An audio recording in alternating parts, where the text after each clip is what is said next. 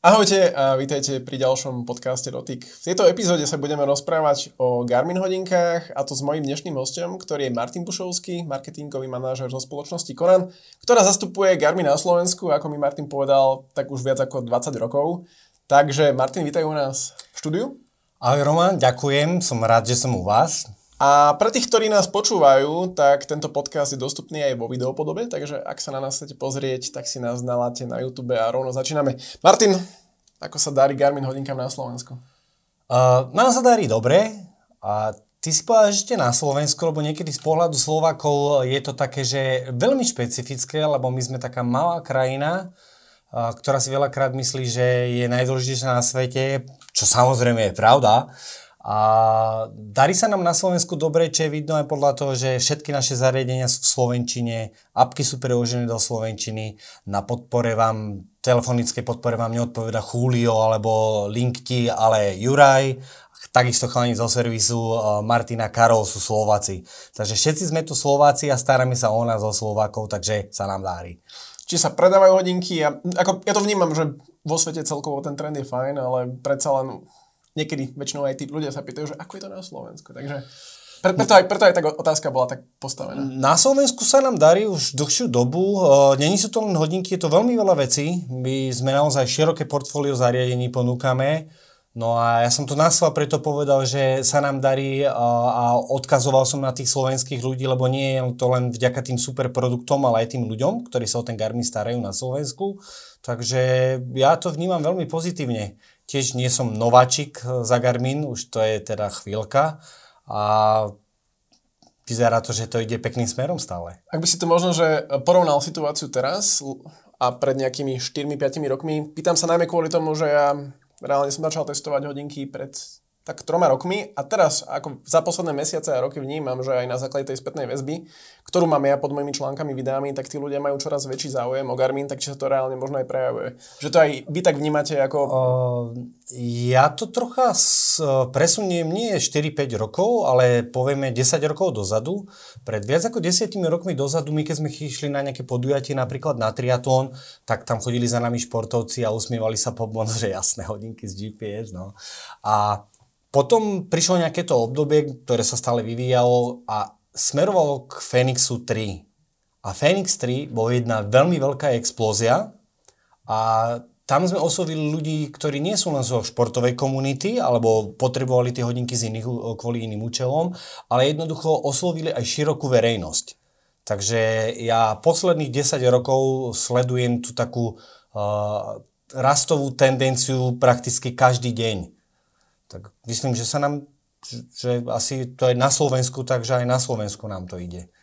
Ako, um, ja by som povedal, že my na základe toho, že si analizujeme aj čítanosť článkov, tak by som povedal, že fakt, že Garmin je nový Apple na základe toho, že ak, aký je záujem o tie články, ale spomenul si Phoenix 3, ja viem, že Phoenix 4 neboli, boli až Phoenix 5. Bolo to kvôli tomu, uh, že štvorka je ako uh, číslo 4 po čínsky, má podobné, sa podobne vyslovuje ako smer, že preto niektoré firmy um, ne, nevydávajú zariadenia s číslovkou 4. Je to naozaj tak, alebo to je Áno, fáma? Uh, nebola to fáma, bolo to naozaj tak, lebo vlastne spoluzakladateľ uh, značky Garmin uh, pochádza z Ázie, je to Minkao, to je to Garmin, uh-huh. tak uh, oni vlastne to, celá tá časť to vnímajú veľmi negatívne, preto sme vlastne nemali Fenix 4 a mali sme Fenix 5, ale potom sme mali Fenix 5 Plus. Áno, áno. Ak by sme sa teda pozerali opäť, s čím sa ja stretávam, niektorí ľudia sú možno zmetení, že koľko máte veľa hodiniek, že to nie je ako niektorí iní výrobcovia, že majú jedný, dvojhodiniek. U vás, keď som to napočítal, tak možno, ak by som naozaj zhodnotil za posledné dva roky, čo som testoval, to mohlo byť aj 20 hodiniek od Garminu. Není to niekedy skôr na škodu, že nie sú ľudia z toho zmetení, že čo si majú vybrať? Neposlali sme ti všetko. No, a to a... ešte áno. Ja by som to, pri tejto téme musel spraviť takú hrubú čiaru, aby sa to ľahšie chápalo. Väčšina ľudí nazýva hodinky na ruke alebo wearable zariadenie ako smart hodinky.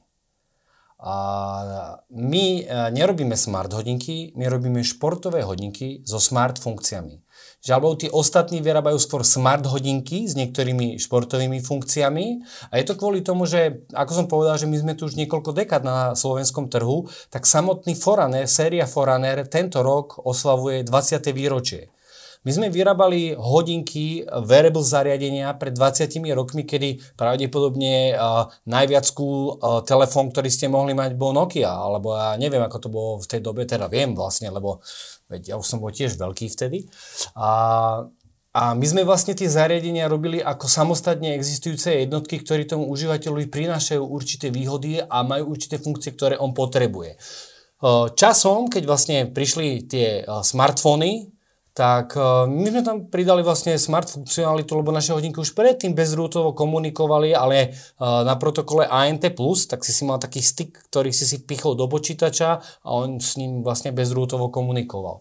No takže naša potreba mať také široké portfólio nevychádza z toho, že my robíme nejaké doplnky pre telefóny. My robíme naozaj zariadenia, ktoré sú pre človeka, ktorý od nich očakáva určitú funkcionalitu. Aby som to tak zjednodušil, keď si pozrieme na hodinky Quatix, čo sú svojím spôsobom Fenixy, celú to nadstavbou, sú tam námorné mapy, ktoré sú v chartploteroch. Toto niektorí výrobcovia môžu len snívať, aby tam mali cestné mapy. My tam máme niečo také.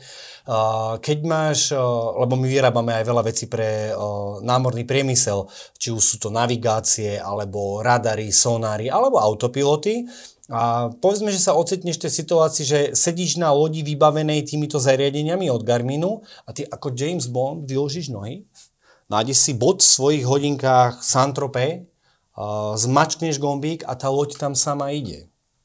Lebo ona je prepojená s tým ekosystémom tých námorných vecí. A to si myslím, že niekto iný nemá.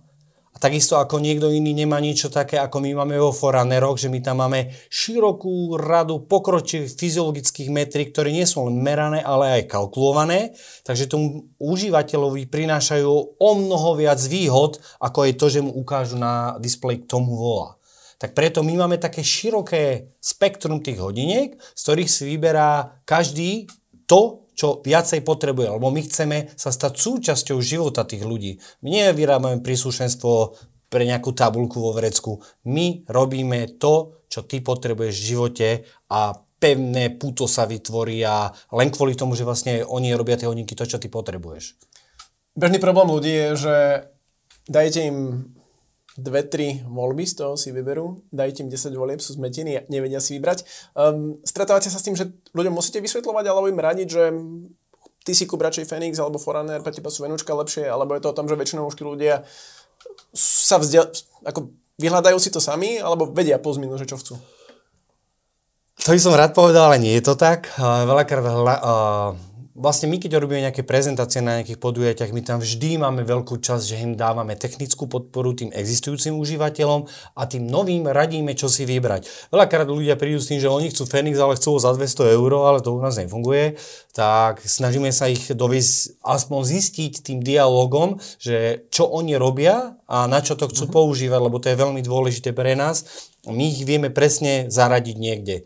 Ako niekto napríklad povie, že ale Instinct 2 to sú také hodinky s malým čierno-bielým displejom a komu to je treba, nikto na to nevidí. Ja mám kamarátov, ktorí mi celé leto písali, Martin, ja tam mám stále tú osmičku, lebo oni trávia väčšinu času vonku, na priamom slnku, nie 3 hodiny, aby si mal to, čo píšeme, že hej, takto ti to predlží baterku, ale oni naozaj nemajú tie hodinky na slnku, len keď v noci spia spácaku. Takže my máme pre každého nejaké hodinky, nie pre každého, ale snažíme sa, preto máme tak široké portfólium, lebo je tam také široké množstvo funkcií.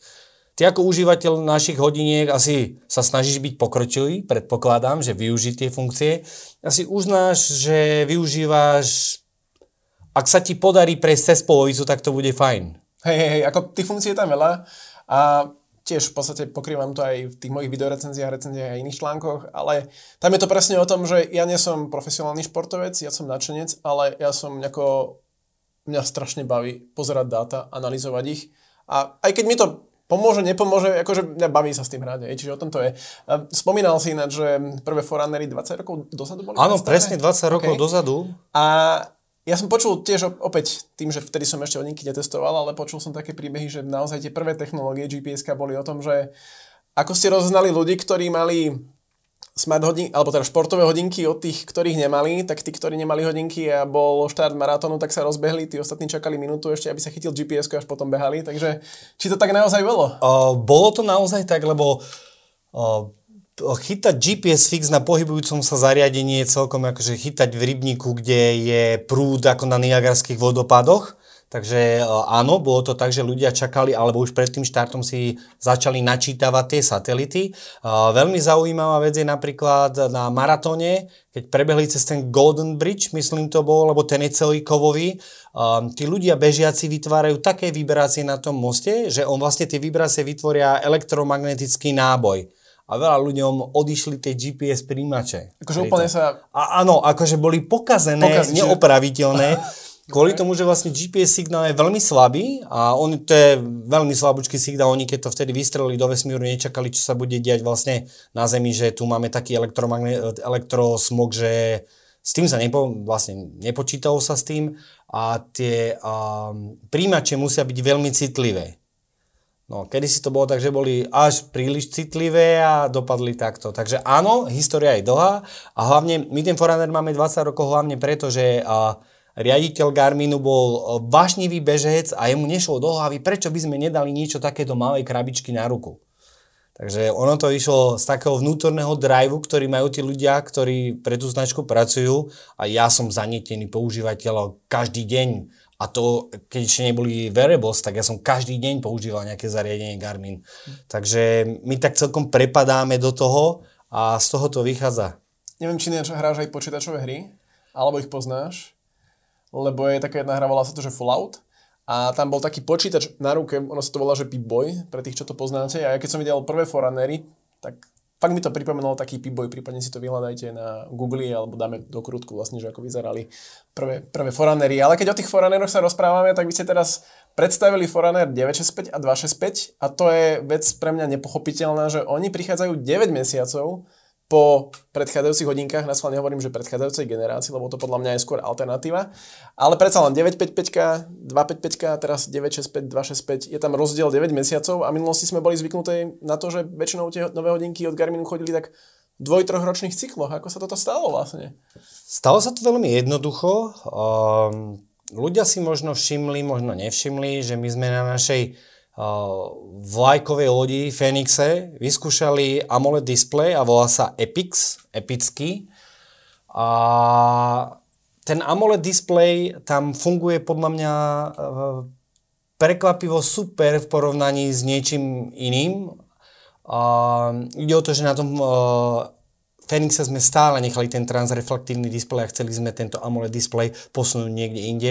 Pre ľudí, ktorí sa viacej pohybujú, ja neviem, v interiéroch alebo chcú tam mať takýto žiarivý displej, Um, ja keď som sa rozprával s produktorom manažerkou Chrisy o tom, že ako to tam je, tak som mňa vyletel taký, taký, také slovné spojenie, že urban athlete. A vtedy som si uvedomil, že áno, presne toto je to. Ľudia, ktorí vlastne sú veľa v mestách, sú v šere, alebo v tme, alebo chcú sa na hodinky pozrieť takto v podstate v interiéri, pre nich je ten AMOLED display super. A Garmin, keďže on jednoducho výzvy prekonáva, tak on zobral ten AMOLED display, dal ho do toho Foranera a ja keď si teraz zmačknem a ukazuje mi, že mám 95% batérie a ukazuje mi, že 23 dní. Takže my sme vlastne do športového náradia pridali výdrž, ktorá je mu vlastne, ktorá vydrží viacej ako ten športovec. Tak pre, preto sme prišli za AMOLEDom. Ja mám 955 a tam mám výdrž tak 15 dní so solárnym nabíjaním v optimálnych podmienkach 20 dní. A mal som otázku, ktorá mi teraz vybehla, ale naladím sa späť. Už viem, um, Niektorí ľudia sa možno teraz obávajú, že keď sú transflexné hodinky Foranery, že či sa budú ešte predávať 955 aj 255, alebo že ako to vlastne bude na tom trhu, prípadne, že vieš ti možno povedať, že aká je podpora tých produktov? Že či to teraz bude... No, e, ja ti odpoviem úplne presne, e, len tu pri stole sedíme dvaja chalani, ktoré majú na ruky každý iné Foranery. Možno by sme si ich viac mohli vymeniť, aby nás to viacej opisovalo. Ty máš hodinky, ktoré majú solárne nabíjanie, transreflektívny displej. To znamená, že človek, ktorý sa dennodenne pohybuje veľa na slnku, alebo trénuje pod holým nebom a tak ďalej, má veľké zisky z tých uh, solárnych panelov, ktoré mu dobijajú tie hodinky a ocení to, že nemusí vôbec podsvecovať, lebo ako môžeme sa baviť koľko chceme, ale slnko nepresvietiš, ani najžiarivejším AMOLED retina neviem akým displejom. Proste keď si to podsvieti slnko a využiješ ho na to, aby si to videl, tak to je ten lepší spôsob.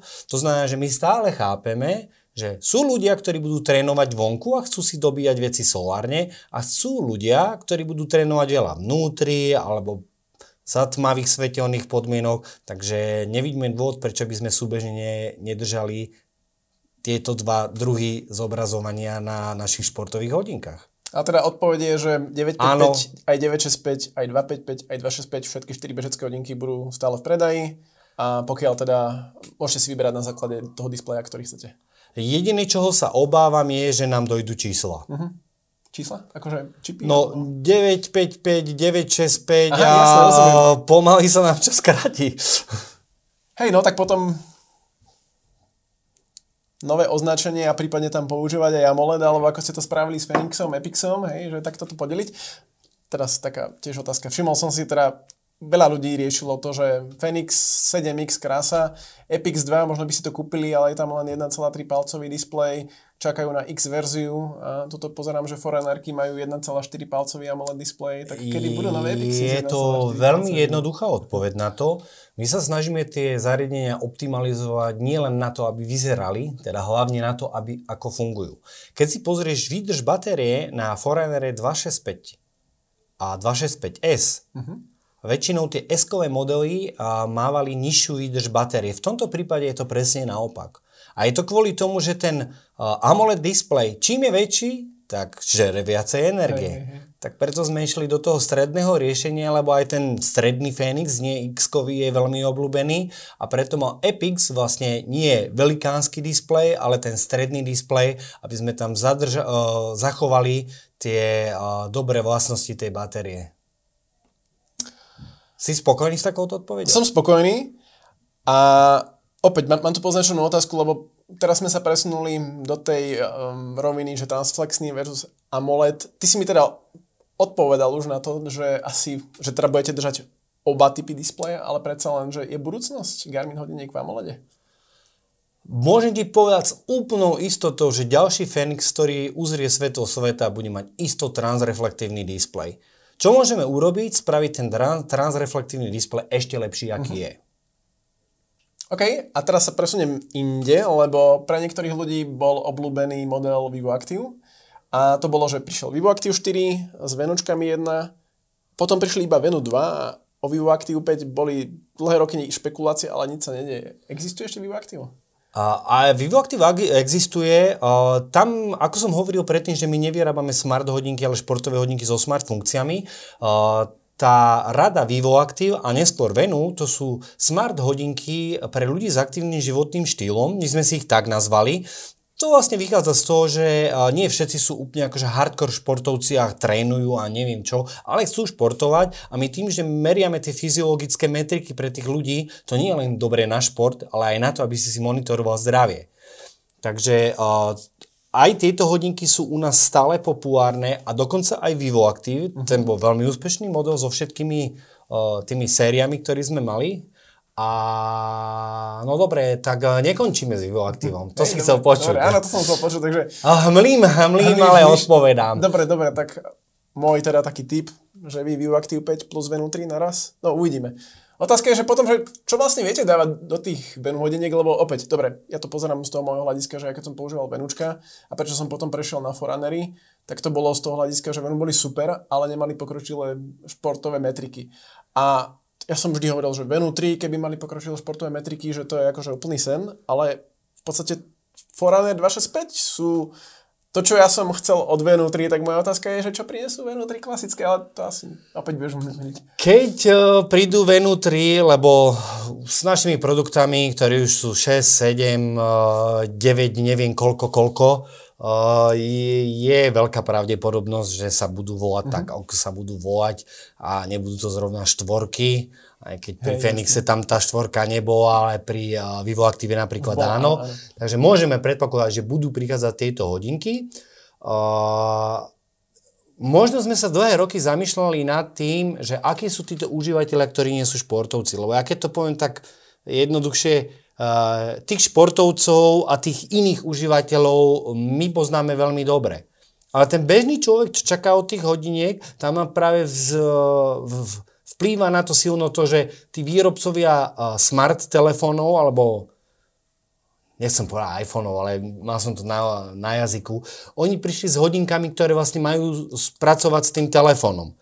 A my sme to tam len tak doplnili, a takže my nevieme, čo ten bežný človek vlastne chcel a jedine, čo sme vedeli, že chcel, že chce si sledovať to svoje zdravie. Prípadne telefonovať, čo majú pluska. Telefonovať, ale to ja zase z môjho pohľadu, aby som bol James Bond a hovoril do hodiniek, to ja silno nepotrebujem, lebo viem si predstaviť, ako to vlastne žmýka tú batériu a jednoducho, myslím si, že vodotesnosť v tomto prípade asi tiež dostáva svoje, takže ja nie som, ja telefonujem rád do telefónu, ja netelefonujem hlavne rád, takže ono to je asi tým.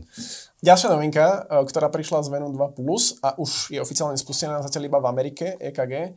Ako vidíš situáciu na Slovensku, že kedy budeme merať EKG Venu 2 pluskami? No, na to ti poviem rovno, že neviem. Nevieš to? A, je, no, to nevie nikto, bohužiaľ. A, bol vytvorený celý tým ľudí, aby sa vlastne... Uh, aby sme získali ten certifikát toho, lebo EKG je medicínske meranie. To je, že hobby meranie, to je medicínske meranie.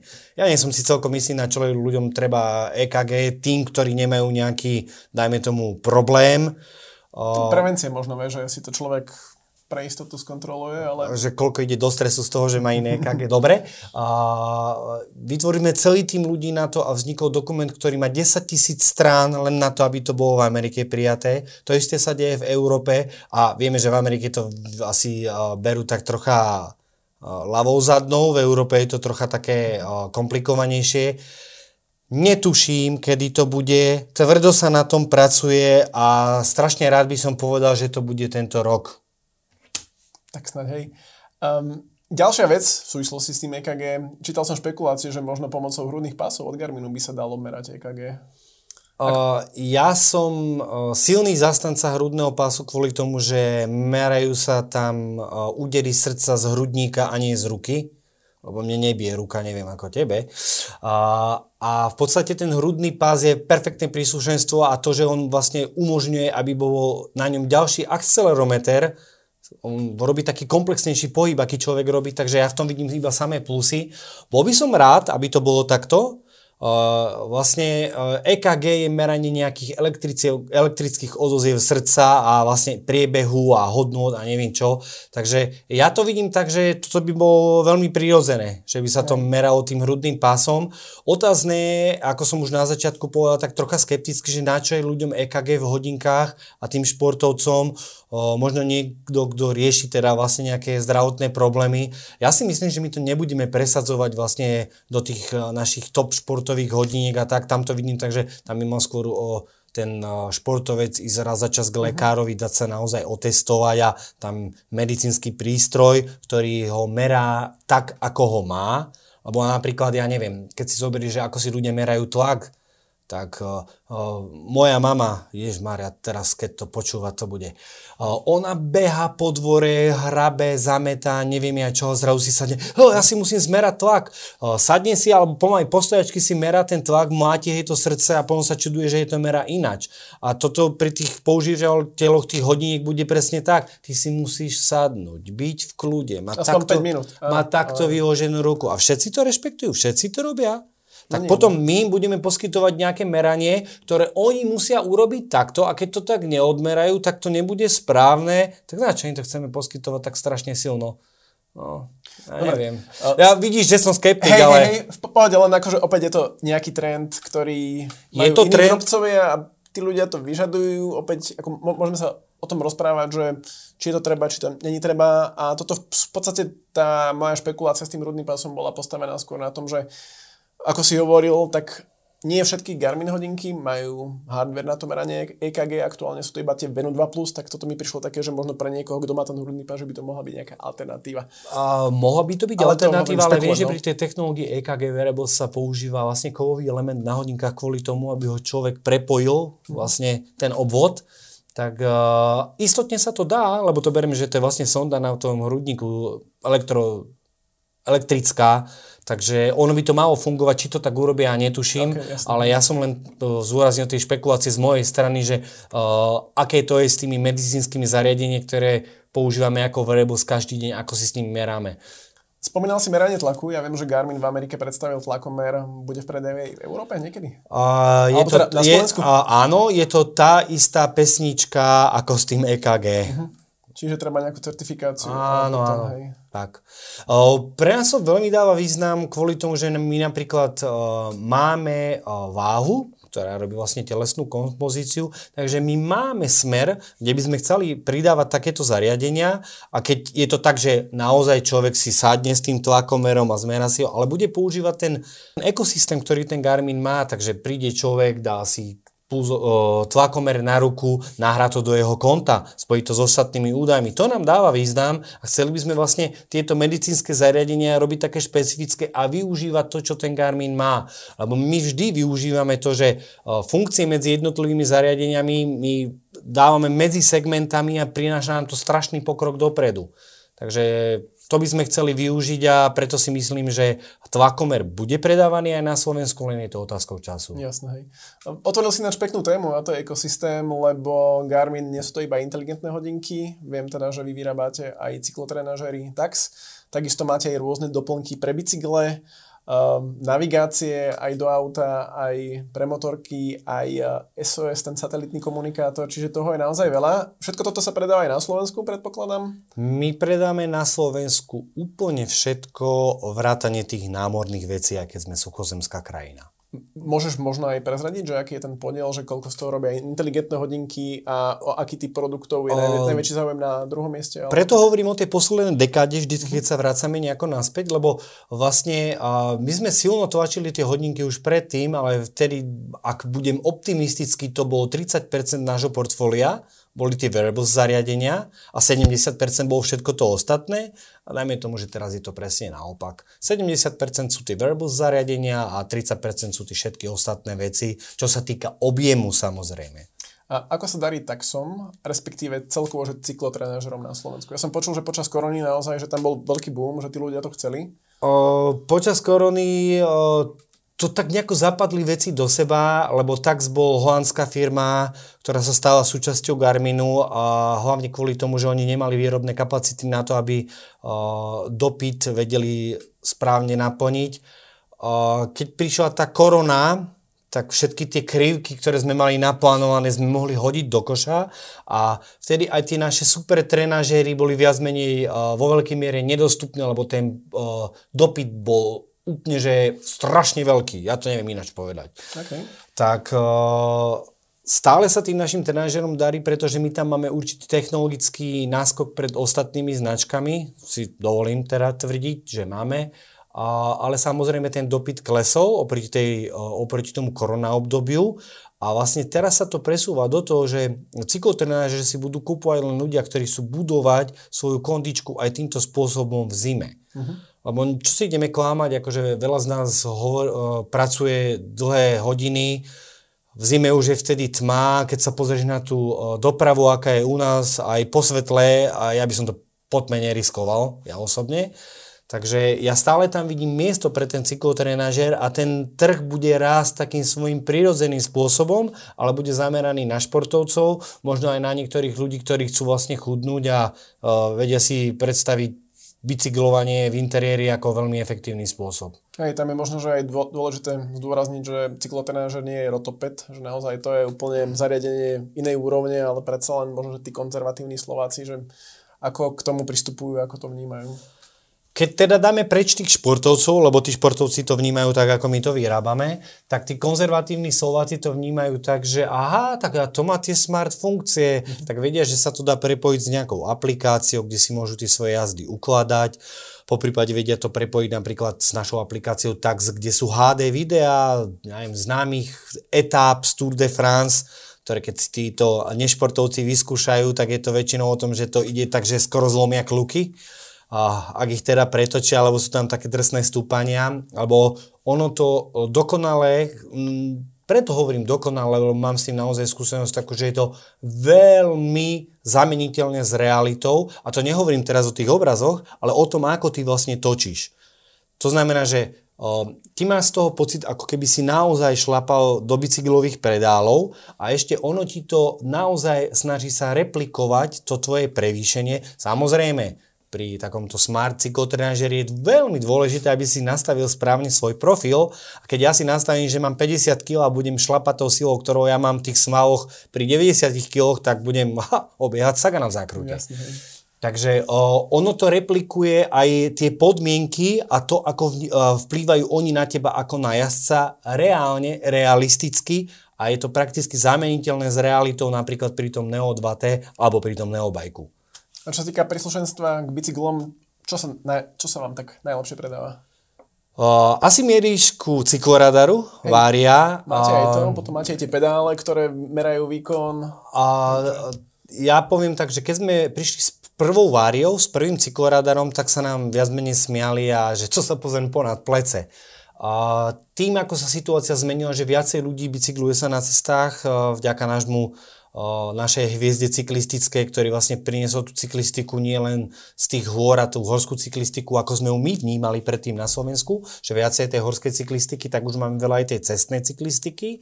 A tí ľudia pochopili, že oni sa chcú cítiť bezpečnejšie, lebo na tých cestách našich je čím ďalej tým viacej aut, ako aj čím ďalej tým viac bicyklom.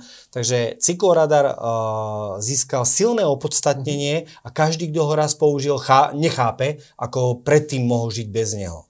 Takže veľmi predávané príslušenstvo je napríklad ten cykloradar u tej širokej verejnosti, ale aj u tých športovcov a merače výkonu, ktoré sa volajú rally, sú šrobovateľné vlastne na kluku ako pedál. Rýchlo si ho prehodíš medzi jedným druhým bicyklom, takže má zariadenie, ktoré vlastne ty si nemusíš inštalovať ako ja neviem nejaký stred alebo nejakú kluku. Ty si to vlastne prehazuješ medzi bicyklami ako rýchlo chceš. Oni majú popularitu hlavne u výkonnostných športovcov. A cyklopočítače? Cyklopočítače uh, u, u cyklistov, keď hovorím o cyklistovi ako o, o športovcovi, ktorý trénuje, je cyklopočítač taká vec, ktorá je pre neho primárna, lebo má ho namontovanú na rajdoch, vidí tie svoje údaje rovno na väčšom displeji pre ľudí, ktorí sa napríklad navigujú, či už je to uh, nejaký ten Edge uh, Explorer. alebo Edge, no chcel som povedať Edge Explorer, lebo Edge Explorer je v podstate postavený na tom, že on má aj nejaké športové, športové funkcie, ale má hlavne tie navigačné pre tých ľudí, čo sa chcú navigovať na bicykli. Tam má silné opodstatnenie čo najväčší displej umiestnený na rajdoch. Ty si tie hodinky naše môžeš dať na rajdy a pozeráš to na maličkom displeji, záleží od toho, ako často na to pozeráš, ako rýchlo chceš na to pozerať.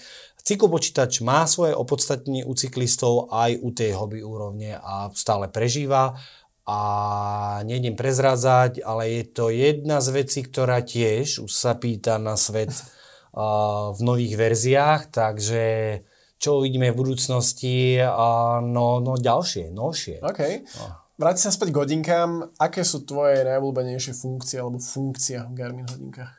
Ja tých funkcií využívam naozaj veľa a môžem prejsť takým mojim životným fázam, že čo sú moje najobľúbenejšie.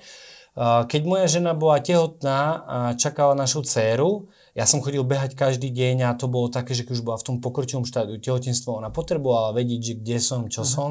A live tracking bola úplne najlepšia vec, ktorá mohla byť, lebo ona stále videla, kde som, kedy prídem domov, ako som ďaleko, či uh, mi bije srdce, či ma nezrazilo auto, takže nemusela mi volať, písať SMS-ky. Keď mi niečo napísala, ja som sa pozrel na tie hodinky, tam som videl to smart upozornenie a bolo všetko fajn. Takže v tomto období bol live tracking pre mňa úplne najdôležitejšia vec.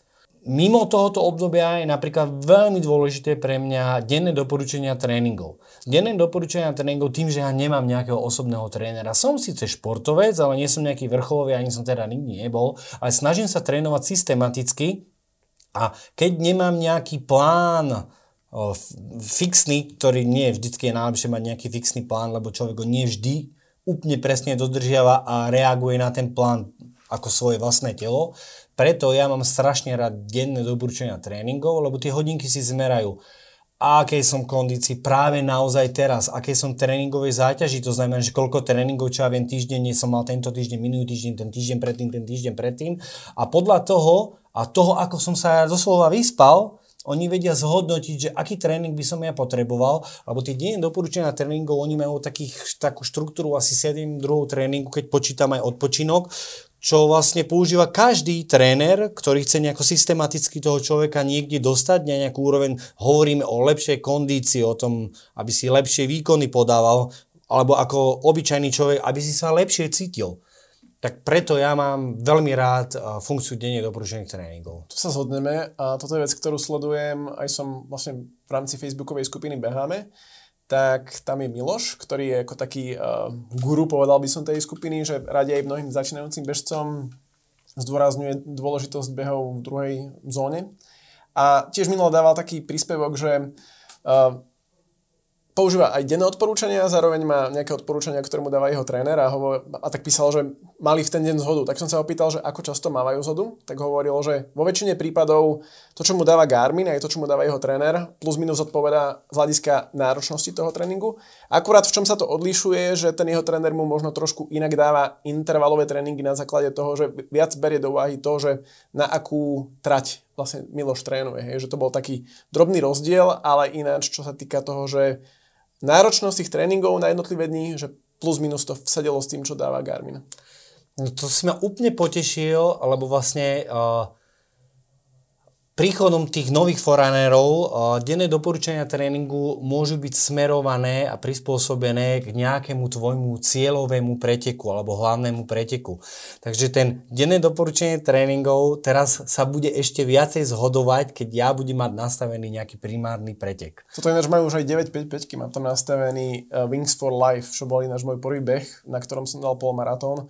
Tak, ale to bolo vtedy som sa tak akože viac, viac behal, viac trénoval, teraz je viac práce, takže nie je až tak veľa času, ale je to presne o tom, že aspoň udržiavať sa v tej kondícii pomocou tejto funkcie. Ak môžem k tomu niečo ešte povedať, bez pýtania sa rovno si zoberiem slovo, tak je to to, že tie hodinky, oni nemajú oči a uši a nepočúvajú nás, nevidia nás, ale oni sa nás učia oni sa musia učiť to, ako my fungujeme, lebo my naozaj, keď sa pozrieme na nejaké tabulky, každý z nás, či ja a ty budeme rovnako vysoký, rovnako ťažký, rovnako starý, tak naše telo bude reagovať inač. Takto tie hodinky sa ťa musia tak trocha naučiť. A čo, na, čo najlepšie sa ťa naučia, keď sú stále s tebou. A keď s nimi aj spávaš, aj s nimi trénuješ, máš ich vlastne stále na ruke. Čo je tá veľmi veľká výhoda tej našej výdrže batérie. Že ty tie hodinky naozaj dávaš dole z tej ruky raz za niekoľko týždňov na chvíľu. Takže oni sa ťa naučia a vtedy ti dávajú lepšie odporúčanie. Napríklad môj kamarát, ktorý tie hodinky používa, takže uh, on si ich pekne po športe naleští, dá si ich do krabičky a ani sa ich nechytí. A on mi hovorí, mne to ukazujú ale strašné hlúposti. A, a vieš prečo, Palo? Lebo oni majú tvoj najnižší tep zaznamenaný ten, ktorý ty máš na štarte. Hej. 130. No. A keď spíš, koľko máš? No neviem, tak 40. No, no, no, a, to, a našli sme kamen problému, že tie hodinky ho nepoznajú. Hej, toto je tiež vec, ktorú som riešil, lebo som spravil video, že ako si nastaviť Garmin hodinky aj na základe toho, že bežne sa ma ľudia pýtajú na niektoré funkcie, respektíve, že im niečo nefunguje a tam tiež som aj spomínal, že pre športovcov odporúčam, pokiaľ športujú a ideálne majú aj hrudný pás, tak aby si nastavili zóny srdcového typu na základe um, srdcovej rezervy a tam je práve veľmi dôležité, aby ste s tými hodinkami spávali, aby oni vedeli vyhodnocovať aj ten pokojový tep. Hej, lebo pokojite by som si musel nejako merať a takto ich zmerajú hodinky v noci, keď tak. si nemusím merať a dávajú mi nejaký priemer. Tá rezerva to je uh, veľmi dobrý spôsob, lebo ten vlastne silno zohľadňuje to, v akej kondícii ste momentálne. Uh, keď sme hovorili ináč o tých uh, meračoch výkonu, o tých rally, tak vtedy som zavudol povedať jednu vec, že vlastne výkon je nový tep. A je to kvôli tomu, že vlastne meranie tepu môže mať rôzne odchýlky spôsobené rôznymi vecami. To, ako si sa vyspal, či si není chorý, koľko si pil. Aké máš trávenie. No, aké máš trávenie, aké, aké je teplo. Takže tam uh, do veľkej miery hrá úlohu to, ako reaguje tvoj organizmus na uh, situáciu v tomto momente a to sa prejaví na tom tepe. Kdežto ten výkon je stále, že podávam toľko to vatov. Mm-hmm. No, veľký rozdiel tam nie je. Do tých nových generácií hodiniek prichádza teraz napríklad, okrem toho, že budeš mať pokročilé bežecké metriky zo zápestia, čo ale stále bude tak, že keď budeš mať aj nejaké iné príslušenstvo, ako je to, mhm. tak to mera presnejšie, tak je tam aj meranie bežeckého výkonu priamo z ruky čo je podľa mňa veľmi zaujímavá metrika.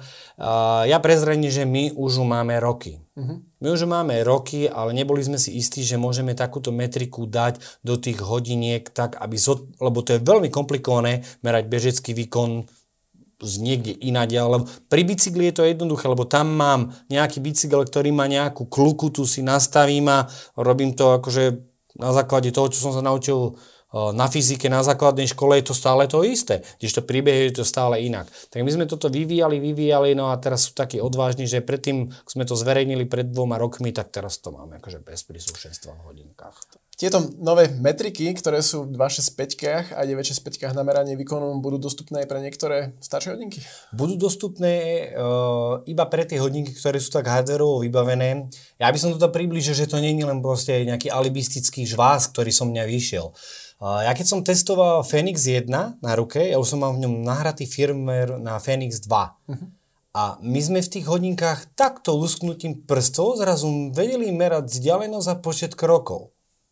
To znamená, že niektorý hardware, ktorý tam bol, sa dal z časti využiť na to, aby sme získavali takéto metriky, ale samozrejme potom už keď bol Phoenix 2, ten už mal dedikovaný hardware na to.